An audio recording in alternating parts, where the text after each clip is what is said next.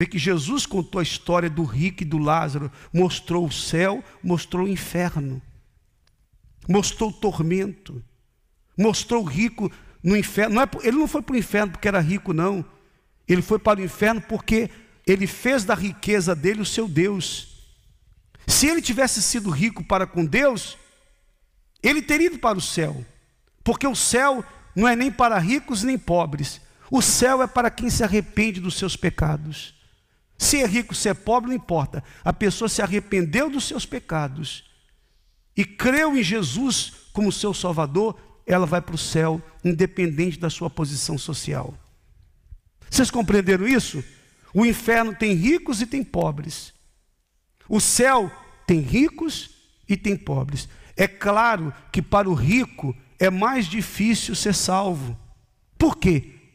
Porque o rico acha que o dinheiro é tudo. O rico fica no seu orgulho, não ouve a palavra de Deus. Se você chega para uma pessoa pobre, sofrida, e fala de Jesus, ela para para te escutar. Você chega para um rico, ele nem olha para a sua cara, nem olha para o seu rosto. Ele é pedante, ele é orgulhoso. Nem todos, mas boa parte.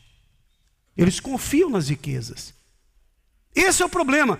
Não é ser rico, é amar a sua riqueza, é achar que o seu dinheiro é tudo. Abraão era rico, mas é o pai da fé. Amém? Os patriarcas estão com Deus,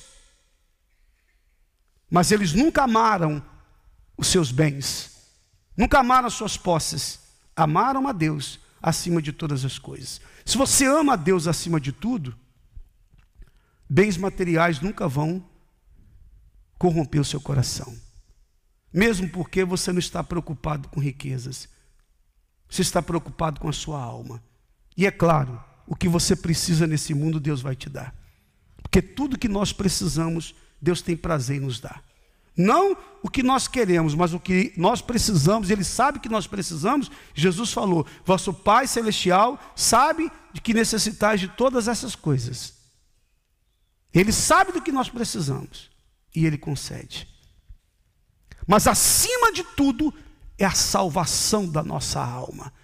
Nós temos que cuidar da nossa alma, temos que viver com Deus, estar junto dEle, não deixar nossa alma correr risco.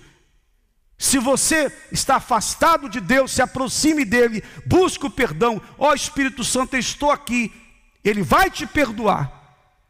Mas, em nome de Jesus, eu, eu peço a vocês, pelo amor do nome de Jesus, não brinque com a sua salvação. Não brinque com a sua alma. Isso é uma coisa muito séria.